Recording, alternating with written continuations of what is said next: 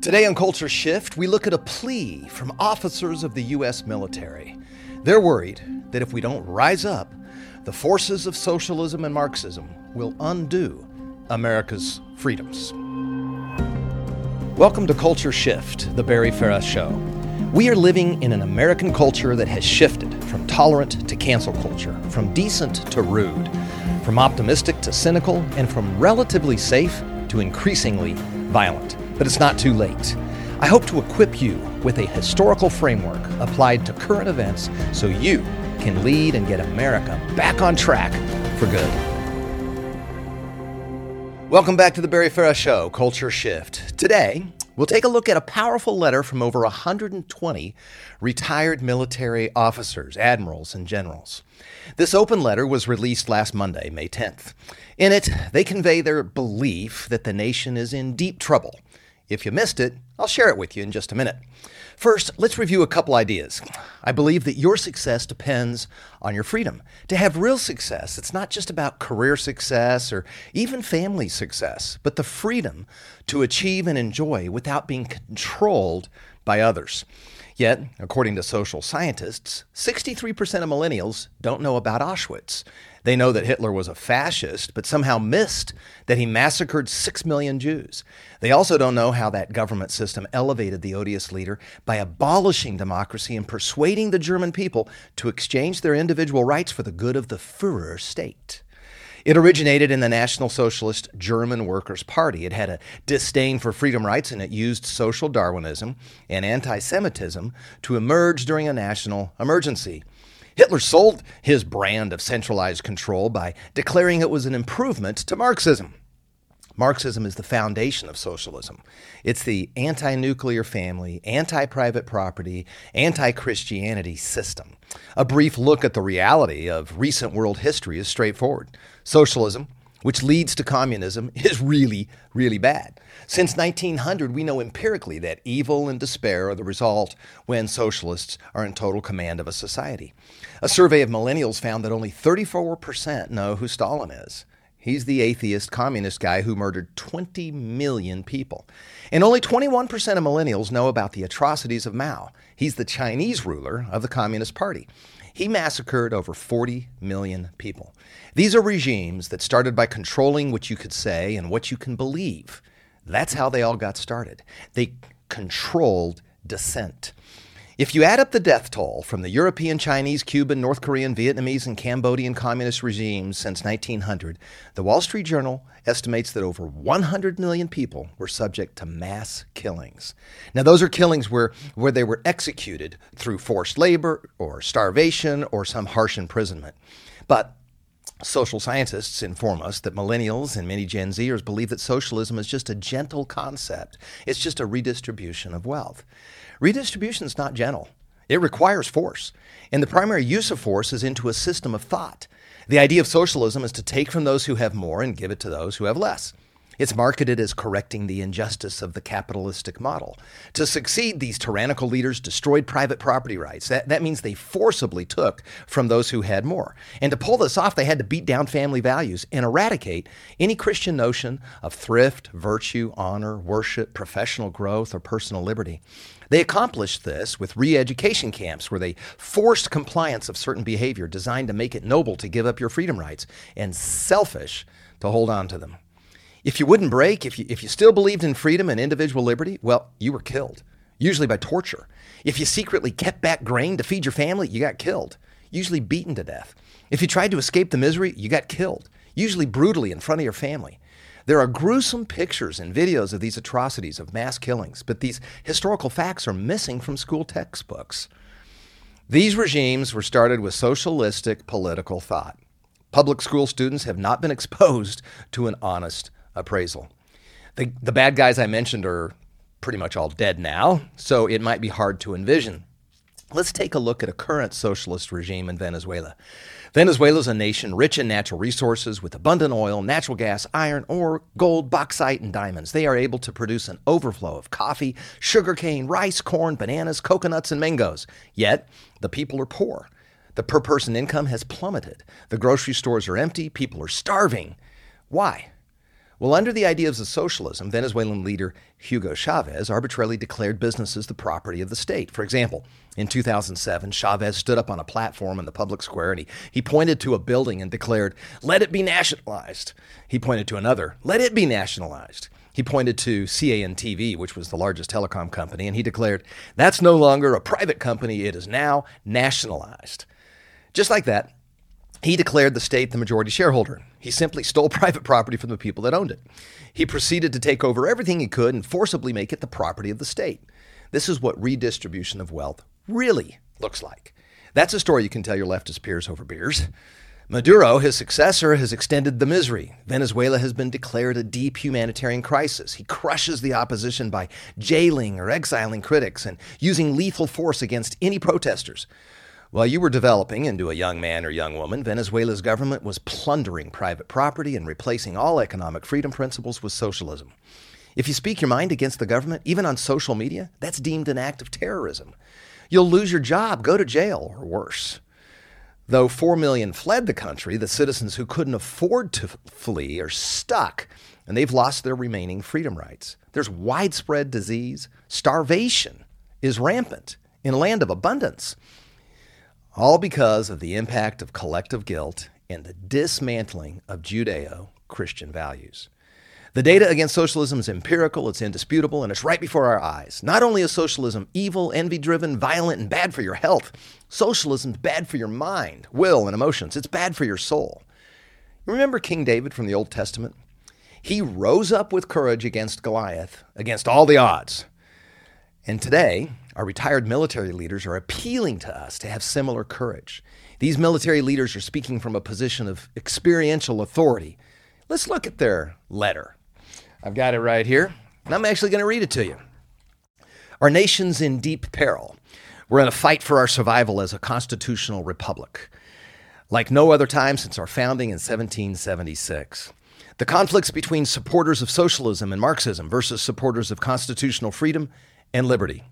Again, this is the letter from 120 of these retired generals and admirals. During the 2020 election, an open letter from senior military leaders was signed by 317 retired generals and, and admirals. And it said that the 2020 election could be the most important election since our country was founded. With the Democratic Party welcoming socialists and Marxists, our historic way of life is at stake. Unfortunately, that statement's truth was quickly revealed beginning with the election process itself. Without fair and honest elections, what accurately re- reflect the will of the people, our constitutional republic is lost. Election integrity demands ensuring that there's one legal vote cast and counted per citizen. Legal votes are identified by state legislatures, approved controls using government IDs, verified signatures, etc. Today, many are calling such common sense controls racist in an attempt to avoid having fair and honest elections using racial terms to suppress proof of eligibility is itself a tyrannical intimidation tactic. Additionally, the rule of law must be enforced in our election processes to ensure integrity. The FBI and Supreme Court must act swiftly when election irregularities are surfaced and not ignore them, as was the case in 2020. Finally, H.R. 1 and S 1, if passed, would destroy election integrity and fairness and allow Democrats to remain in power, violating our Constitution and ending our representative republic. Aside from the election, the current administration has launched a full blown assault on our constitutional rights in a dictatorial manner, bypassing Congress with more than 50 executive orders that were quickly signed, many reversing the previous administration's effective policies and regulations. Moreover, population control actions such as excessive lockdowns, school and business closures, and most alarming, censorship of written and verbal expression are all direct assaults on our fundamental rights. We must support and hold accountable politicians who will act to counter socialism, Marxism, and progressivism, support our constitutional republic, and insist on fiscally responsible governing while focusing on all Americans, especially the middle class, not special interests or extremist groups, which are used to divide us into warring factions. Then they have additional national security issues and actions they want to mention. Open borders jeopardize national security by increasing human trafficking, drug cartels, terrorist entry, health, uh, COVID 19 dangers, and humanitarian crises. Illegal aliens are flooding our country, bringing high economic costs, crime, lowering wages, and illegal voting in some states. We must reestablish border controls and continue building the wall while supporting our dedicated border control personnel. Sovereign nations must have controlled borders. Number two, China is the greatest external threat to America. Establishing cooperative relations with the Chinese Communist Party emboldens them to continue progress toward world domination, militarily, economically, politically, and technologically. We must impose more sanctions and restrictions to impede their world domination goal and protect America's interests. Number three, the free flow of information is critical to the security of our republic, as illustrated by freedom of speech and the press being in the First Amendment of our Constitution.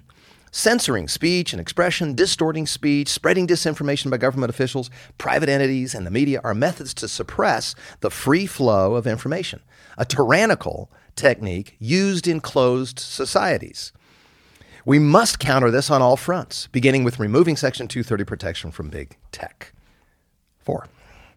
Re-engaging in the flawed Iran nuclear deal results in Iran acquiring nuclear weapons along with the means to deliver them, thereby upsetting Mideast peace initiatives and aiding a terrorist nation whose slogans and goals include death to America and death to Israel. We must resist the new China Iran agreement and not support the Iran nuclear deal. In addition, continue with Mideast peace initiatives, the Abraham Accords, and support for Israel. Number five, Stopping the Keystone Pipeline eliminates our recently established energy independence and causes us to be energy dependent on nations not friendly to us while eliminating valuable American jobs. We must open the Keystone Pipeline and regain our energy independence for national security and economic reasons. Six, using the U.S. military as political pawns with thousands of troops deployed around the U.S. Capitol building, patrolling fences, guarding against a non existent threat, along with forcing politically correct policies such as introducing divisive critical race theory into the military at the expense of the warfighting mission. Seriously degrades readiness to fight and win our nation's wars, creating a major national security issue. We must support our military and veterans, focus on warfighting, and eliminate the corrosive infusion of political correctness, which damages morale and warfighting cohesion. Seven, the rule of law is fundamental to our Republican security. Anarchy, as seen in certain cities, cannot be tolerated. We must support our law enforcement personnel and insist that district attorneys, our courts, and the U.S. Department of Justice enforce the law equally, fairly, and consistently toward all. The mental and physical condition of the commander in chief cannot be ignored. He must be able quickly to make accurate national security decisions involving life and limb anywhere, day or night. Democratic leadership's recent inquiries about nuclear code procedures send a dangerous national security signal to nuclear armed adversaries, raising questions about who's in charge. We must always have an unquestionable chain of command. Under a Democratic Congress and the current administration, our country has taken a hard left turn toward socialism and a Marxist form of tyrannical government, which must be countered now by electing congressional and presidential candidates who will always act to defend our constitutional republic, the survival of our nation, and its cherished freedoms, liberty, and historic values are at stake. We urge all citizens to get involved now at the local, state, and or national level to elect political representatives who will act to save America, our constitutional republic, and hold those currently in office accountable. The will of the people must be heard and followed. And that was signed by over 120 retired admirals and generals. And these guys, we should listen to them we should listen to what they have to say. I mean, they spent their career defending our freedoms, and they've seen firsthand the despair of Marxist regimes. The American culture that promotes freedom is uplifting, it's positive, it's generous. And we still have that framework for this free society. It's encoded in our great American founding documents, even if that foundation's been rattled, as it has. But you have the power, you have the opportunity to make it even better. Eh, you might say, well, how'd we fall so far so fast? Well, it really started a long time ago when we kind of gave over our public school system. The administrators and the teachers spread their leftist ideology, deliberately eliminating accurate, positive information about America's founding and triumph over evil. You know, America was and is led by real people with human frailty, but they were not and are not primarily racist, and there's no way you could say they were imperialistic. I mean, if that were true, after the total U.S. victory in World War II, Japan and Western Europe, I mean, all those guys would be part of the United States. We conquered Japan and Western Europe. They'd be part of the U.S. if we were imperialistic, but no, we rebuilt them and gave them back to themselves. Most education today is irrationally close minded. Most college professors are just far left. And they're fearful of you when you speak your mind and cancel you if your thoughts are freedom based. Over the long term, this anti God mindset has adverse consequences. It positions public officials to ignore freedom principles. There's no higher authority to submit to. And this dangerous phenomenon opens the door to interfere with everything excellent. I believe we should listen to these military officers because they promote a confident belief in the goodness of moral strength. They're recommending you get involved at every level, that you don't hide and hope it just goes away. Going back to King David, he rose up against Goliath and he said, Who are these unbelieving enemies defying the armies of the living God? They make a compelling point to rise up like David. I'm hoping you will. God bless you. Hi, I'm David Farah. Thank you for listening to my dad's podcast, The Barry Farah Show Culture Shift. Click subscribe now to be sure you don't miss an episode. Share this podcast with your friends on social media and give The Barry Farah Show your five star rating. Check out today's show notes below this episode and at thebarryfarahshow.com. This podcast is also available in video format at The Barry Farah Show on YouTube. See you next time.